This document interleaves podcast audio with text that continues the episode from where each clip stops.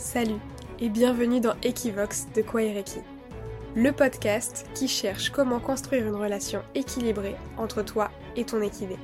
Parce que vivre à leur côté, c'est mener un tas de réflexions plus ou moins délicates à aborder. Moi, c'est Émilie, la fondatrice de Kwaireki, et je me suis donné comme mission de vous guider pour que ces questions ne soient plus source de frustration, et qu'au contraire, elles viennent nourrir ta passion. En bref, dans ce podcast, je vais te partager les leçons de vie que les équidés nous enseignent, éclairées par mes expériences de propriétaire et cavalière, mais aussi par mes connaissances et compétences en tant que comportementaliste équin. Alors bonne écoute Salut et bienvenue dans ce nouvel épisode d'Equivox, le calendrier de l'avant audio de Kwaireki. On ne veut plus voir de signes de décontraction. Aujourd'hui, on va chercher à savoir comment bien lire son cheval et identifier les signaux de bien-être et de mal-être. On va donc parler de signaux de tension, de décontraction, d'apaisement, et je vais te donner une petite astuce facile à mettre en place pour pouvoir progresser dans cette lecture de ton cheval, pour développer la compréhension, la communication et la connexion avec ton partenaire à crinière. Je sais ce que tu vas me dire. Non mais Émilie, c'est trop bien les signes de décontraction. C'est pas ce qu'on cherche la décontraction avec son cheval. C'est complètement absurde ce que je nous raconte aujourd'hui. Oui, ça paraît un peu paradoxal, voire absurde, dit comme ça. Mais tu vas voir que c'est plutôt évident. Enfin, évident. Si t'as déjà écouté plusieurs épisodes d'Equivox, t'auras compris que l'évidence, hmm, c'est un peu subjectif quand même. Alors disons qu'à la fin de cet épisode, ça te paraîtra logique. Et tu verras que toi non plus, tu ne voudras plus voir de signaux de décontraction chez ton cheval. Commençons par une petite définition. Je suis sûre que tu m'as vu venir si t'as écouté les autres épisodes du calendrier de l'Avent. Parce qu'au fond, c'est quoi un signal de décontraction? Eh bien, c'est un comportement qui montre que la contraction se défait. Elle s'en va. Donc elle était présente. Un signal de décontraction, c'est un signal de relâchement de l'attention. Alors oui, dans un sens, c'est effectivement positif. Si on parle d'un point de vue plutôt musculaire, ça veut dire que la contraction est en train de se défaire. Si on est sur un point de vue plutôt psychologique, c'est que l'agitation est en train de se calmer. Ça, c'est positif. Le problème, c'est que si tu recherches des signaux de décontraction, ça veut aussi dire que tu recherches l'attention qui vient avant ces signaux. Donc finalement la question, c'est Qu'est-ce que tu voulais comme comportement avant que ce signal apparaisse? Quelle est la situation, le contexte qui était présent? Est-ce que c'est vraiment un contexte qui nécessitait le fait de monter en tension, en énergie, en agitation? Je suis beaucoup moins convaincue de cet aspect-là de la réflexion. Ce qu'on cherche avec les chevaux, c'est pas de la décontraction, c'est de la détente, de l'apaisement. Et pour ça, on n'a pas besoin de monter en tension. Les signaux de décontraction ne sont donc pas des signes de bien-être. En fait, c'est simplement le signe de l'activation du système nerveux autonome parasympathique qui vient freiner tout ce qui a été mis en place par l'activation du système nerveux sympathique, celui qui accélère un peu tous les processus toutes les voies qu'on a vues dans l'épisode précédent, l'épisode 15 sur les 3 F de la peur. Attention, l'activation du système nerveux sympathique, elle se fait pas que quand il y a de la peur, elle se fait dans d'autres circonstances aussi, mais il y a toujours un petit peu de stress. Petite parenthèse sur le stress, le stress c'est une réaction physiologique qui prépare à l'action. Il n'y a rien de négatif là-dedans. Pour faire un effort physique, il faut un petit stress nerveux et musculaire. Rien de méchant.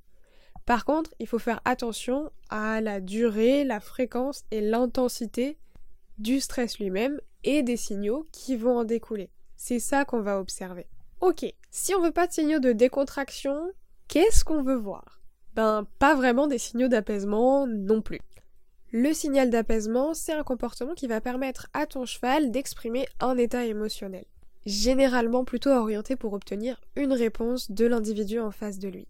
J'ai trois cas en tête dans lesquels on a des signaux d'apaisement qui apparaissent vraiment dans la relation et dans la communication entre le cheval et l'humain. Et il y en a aucun des trois qu'on recherche volontairement. Alors, s'il y en a qui apparaissent, c'est pas une mauvaise chose en soi. Au contraire, ça veut dire que le cheval est investi dans la communication avec l'humain, qu'il a envie d'interagir avec lui. Par contre, si ça se répète fréquemment et que l'intensité est assez élevée, il faut faire quelque chose. Le premier cas que j'ai en tête et qui est peut-être le plus problématique, c'est le cas du cheval qui a mal.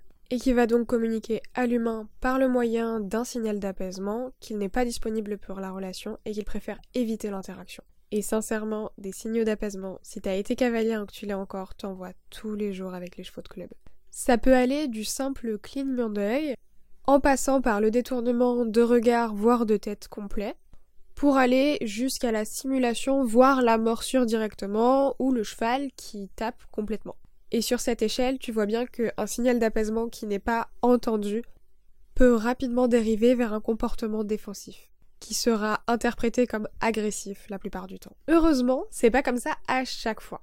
Le signal d'apaisement, il n'est pas toujours dû à une douleur à l'intérieur. Il peut être juste dû au fait que le cheval se sent pas à l'aise de gérer et son environnement et la relation avec l'humain, et dans ce cas-là, on va aussi avoir des signaux d'apaisement qui vont apparaître. Dans ces moments-là, ce que j'observe plutôt, c'est des détournements de tête également, des chevaux qui vont présenter plutôt les flancs ou l'arrière-main, et qui peuvent s'ébrouer, secouer la tête. C'est quelque chose qui s'observe assez souvent chez les chevaux qui ont une gestion des émotions assez immature, ou qui manquent d'expérience et de confiance en eux-mêmes. Tu te souviens? C'est un pilier important dans la relation, la confiance en soi-même. On en a parlé dans l'épisode 10, les quatre dimensions de la relation de confiance. Et puis le troisième cas, celui qui apparaît le plus souvent et qui est le moins problématique à mon sens, parce que c'est celui sur lequel on peut le travailler le plus facilement, c'est la relation en elle-même. Souvent, dans la relation, on a des signaux d'apaisement tout simplement parce que le cheval ne comprend pas bien ce que tu veux lui dire. Dans l'épisode 7, Respirer pour exister, je t'ai parlé de l'importance du langage corporel et notamment du fait que le cheval est très sensible à la contagion émotionnelle. Du coup, si c'est pas clair pour toi, bah c'est difficilement clair pour lui. Et quand c'est pas clair, c'est stressant. Donc potentiellement tu peux avoir des signaux d'apaisement qui apparaissent dans ces moments-là. Le truc, c'est que c'est aussi dans ces moments-là que les signaux sont les plus discrets et les plus subtils. Parce que dans ces situations, les signaux d'apaisement sont aussi des signaux de décontraction. Bah ouais, je viens de te le dire. L'incompréhension, ça fait monter un petit stress. Donc, ça fait apparaître une tension. Cette tension, elle doit s'évacuer. Au moment où elle se relâche, on voit un signal de décontraction apparaître, qui fait aussi parfois office de signal d'apaisement. Alors pour moi, il y a trois zones principales à regarder chez son cheval.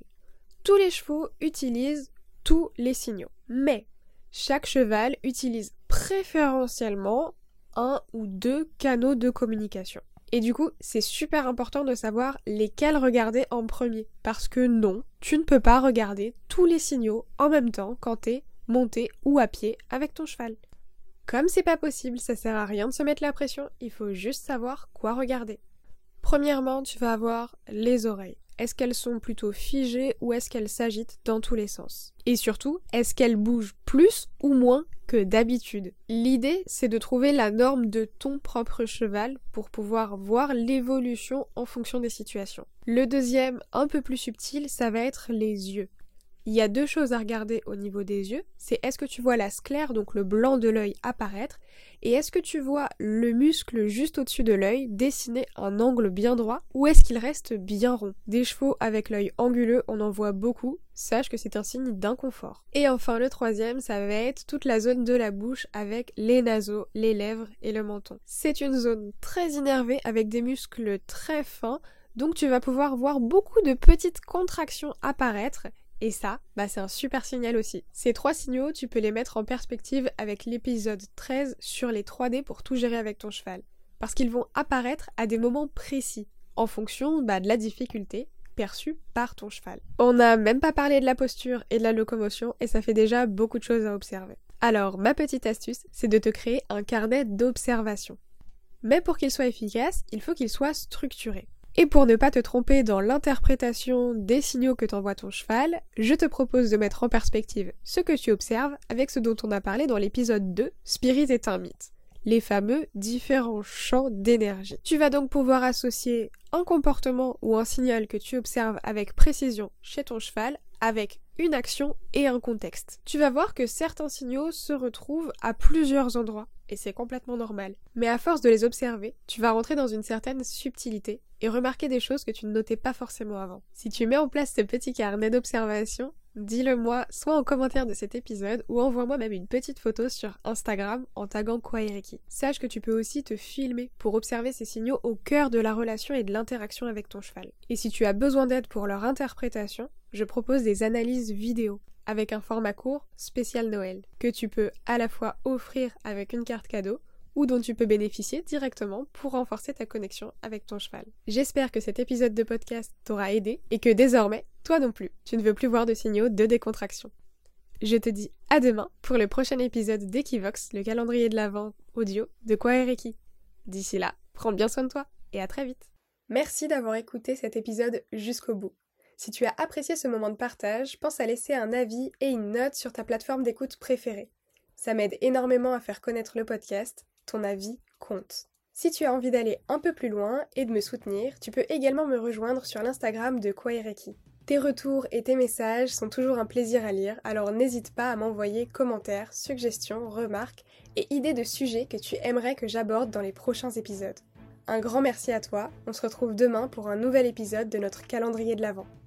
D'ici là, prends soin de toi et continue d'explorer ta relation avec ton cheval grâce à Equivox, le podcast de Kwaireki.